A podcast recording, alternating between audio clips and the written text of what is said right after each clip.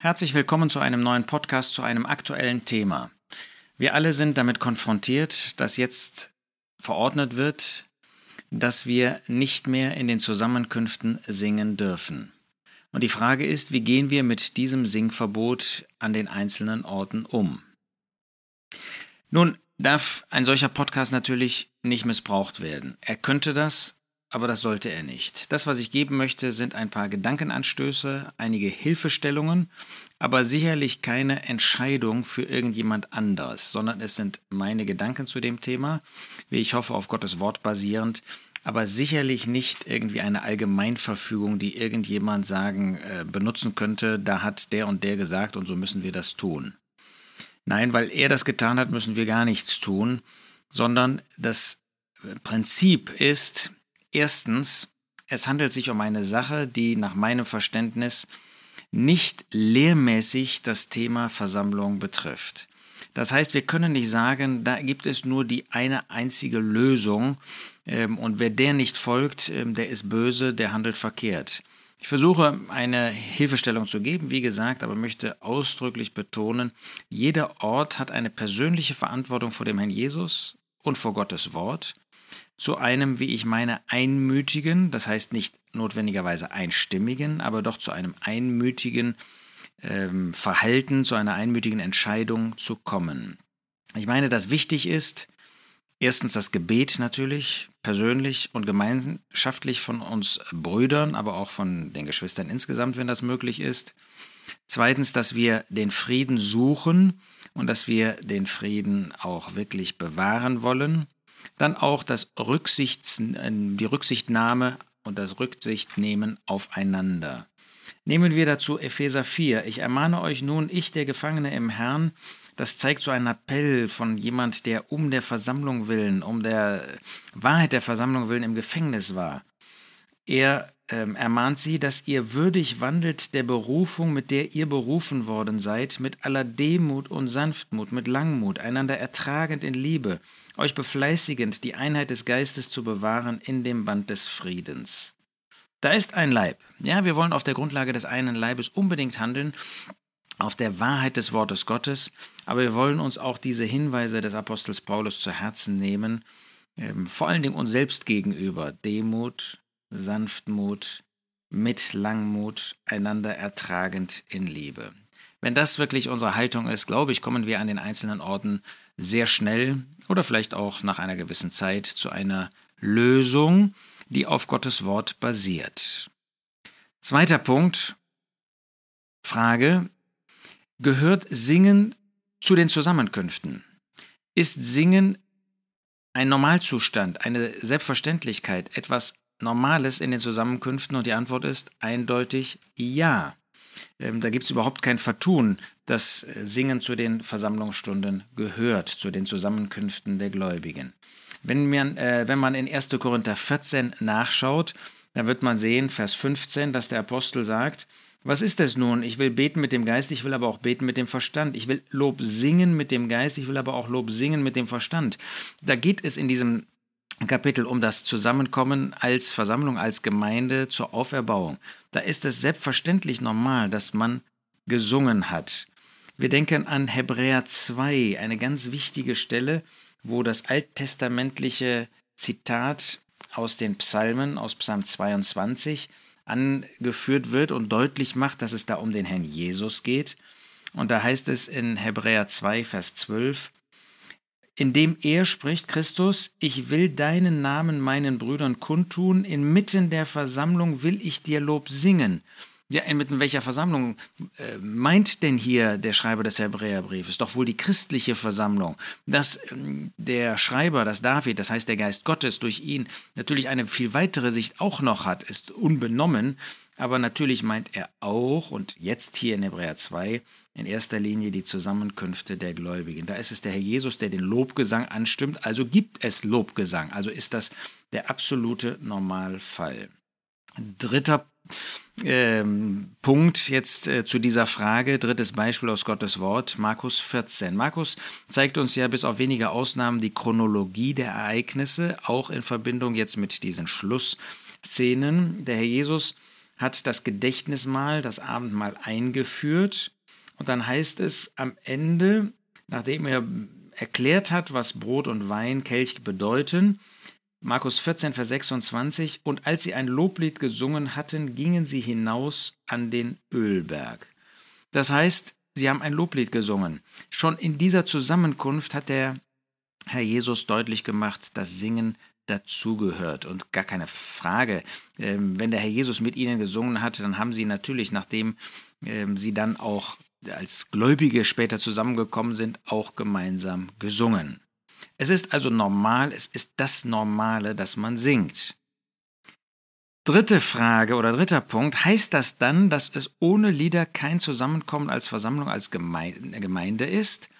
Heißt das, es ist notwendig, dass wir singen und sonst gibt es kein Zusammenkommen als Versammlung, als Gemeinde? Und auch hier ist die Antwort eindeutig nein. Wenn wir Brot für Brot und Kelch danken, dann erfüllen wir das, was der Apostel Paulus in erster Korinther elf uns zeigt. Also ich schließe natürlich ein, dass wir das Brot brechen und davon essen und dass wir von dem Kelch trinken. Aber wenn das die einzigen Bestandteile der Zusammenkunft wären, dann wäre es im Sinne dessen, was der Herr gesagt hat, dann würden wir das erfüllen, was er uns durch den Apostel Paulus als Offenbarung für den Apostel Paulus weitergegeben hat, damit wir das halten. Natürlich wollen wir mehr tun. Wenn es eben möglich ist, wollen wir uns mehr Zeit nehmen, wollen mehrere Gebete sprechen, wollen Loblieder singen, wollen auch vielleicht den einen oder anderen Vers lesen aus Gottes Wort. Aber wenn wir das nicht tun würden, sondern wenn wir nur dahin kämen, das Brot vor uns hätten, dafür danken würden und dann essen würden, wenn wir nur den Kelch hatten und dafür danken würden, dann würden wir die Anforderungen, die der Geist Gottes durch den Apostel Paulus in erster Korinther elf stellt, würden wir erfüllen, auch ohne ein Lied. Lass uns das nie vergessen, die wir gewohnt sind und auch eine besondere Wertschätzung, eine hohe Wertschätzung des Singens haben, dass der Geist Gottes das durchaus nicht verlangt.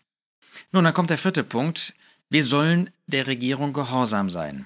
Wir haben das ja an verschiedenen Stellen hier auf der Seite äh, vorgestellt. In Römer dreizehn ähm, gibt es äh, überhaupt kein Vertun, dass wir eine Aufforderung haben.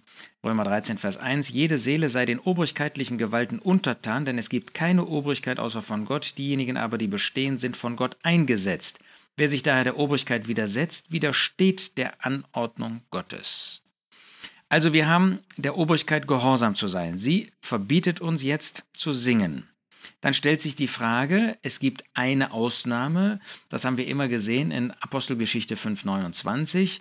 Petrus und die Apostel antworteten und sprachen, man muss Gott mehr gehorchen als Menschen. Das heißt, gibt es ein Gebot, das der Herr uns in seinem Wort zeigt, dass wir dadurch, dass wir nicht singen, übertreten? Und nach meinem Verständnis, nach dem, was ich sehen kann, habe ich gerade versucht, aus erster Korinther elf abzuleiten, nein, wir haben kein direktes Gebot zum Singen. Wir haben natürlich einen Normalzustand des Singens, aber wir finden ja interessanterweise, dass, und das ist, führt uns zur Anbetung des Herrn, dass er das so in seinem Wort formuliert hat, dass obwohl die Zustände, die Umstände ganz anders gewesen sind am Anfang der christlichen Zeit, er doch die Umstände, in denen wir leben, letztlich mit einschließt. Und deshalb, auch wenn das normal ist, dass man singt, haben wir kein Gebot. Nun, damit kommt Punkt fünf. Greift die Regierung damit in Versammlungsfragen ein? War eindeutig ja. Denn das Singen ist eine Frage des Gottesdienstes, eine Frage, die Gottes Wort uns zeigt, dass es normal ist und womit die Regierung an und für sich nichts zu tun hat. Aber das haben natürlich auch andere Regenten getan. In anderer Zeit, in anderer Hinsicht, Nebukadnezar hat eingegriffen und solange er nicht in direkte Abhängigkeit von ihm gegen Gottes Wort, durch zu ungehorsam äh, Gottes Wort gegenüber ähm, Anlass gegeben hat, haben sowohl Daniel als auch seine drei Freunde sich dem gebeugt. Wir wissen, dass Nero ein furchtbarer, teilweise ein furchtbarer Regent war, vielleicht am Anfang zum Teil nicht, obwohl er sehr früh auch seinen äh, Stiefbruder und seine Mutter umgebracht hat. Ähm, aber er hat eingegriffen, aber der Apostel sagt trotzdem, wir sollen ihm gehorsam sein. Nur diese Ausnahme, und lasst uns nicht äh, übersehen, es ist eine Ausnahme, die ausdrücklich nicht in den Lehrbriefen steht, sondern von der wir in einem geschichtlichen Buch der Apostelgeschichte lesen. Deshalb sollten wir sehr vorsichtig damit umgehen. Das heißt, auch wenn ähm, die Regierung hier eingreift in eine Sache, ähm, die uns als Gläubige betrifft, ähm, unter anderem uns als Gläubige betrifft, als Versammlung Gottes, die wir zu der Versammlung Gottes gehören dürfen, ist das immer noch kein hinreichender Grund, uns als ungehorsam der Regierung gegenüber, um dem Herrn gehorsam zu sein, ähm, hinzustellen, das zu tun.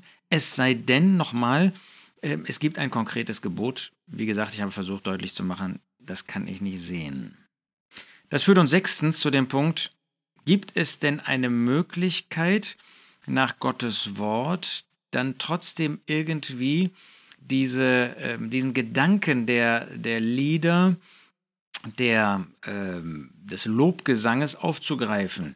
Und ich meine, dass äh, Epheser fünf doch da eine gewisse Hilfestellung gibt. In Epheser fünf lesen wir, dass der Apostel Paulus sagt in Vers neunzehn, berauscht euch nicht mit Wein, in dem Ausschweifung ist, sondern werdet mit dem Geist erfüllt, das ist Vers achtzehn, redend zueinander in Psalmen und Lobliedern und geistlichen Liedern, singend und spielend dem Herrn in eurem Herzen, in, in eurem Herzen.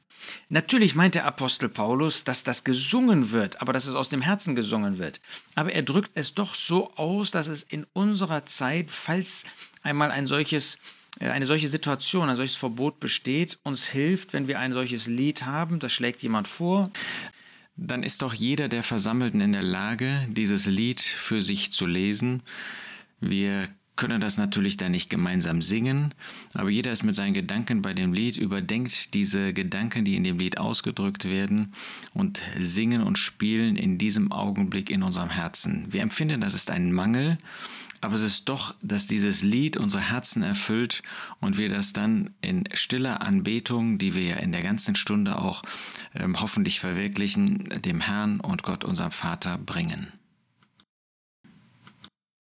Ich fasse noch einmal zusammen. Wir wollen uns auf der Grundlage des Wortes Gottes bewegen. Wir wollen das tun, was Gott möchte von uns. Wir wollen dabei der Regierung gehorsam sein, soweit das möglich ist, wollen den Frieden inmitten der Gläubigen suchen und wollen in den Zusammenkünften so weit wie möglich die Breite und Tiefe, die Möglichkeiten nutzen, die Gottes Wort uns bietet. Es ist Gottes Wort, das wir tun wollen, und solange wir auf der Grundlage des Wortes Gottes bleiben, können wir uns auch mit dankbaren Herzen noch versammeln in dem Bewusstsein, dass Gott dieses Versammlungsleben noch zulässt und das unter der Hand der Obrigkeit. Das ist die gute Hand Gottes, für die wir danken wollen, mehr danken wollen und in, diesen, in diesem Rahmen, in diesen Möglichkeiten ihn verherrlichen wollen. Miteinander, mit möglichst vielen, die eben auch den Grundsätzen des Wortes Gottes entsprechen und danach handeln wollen.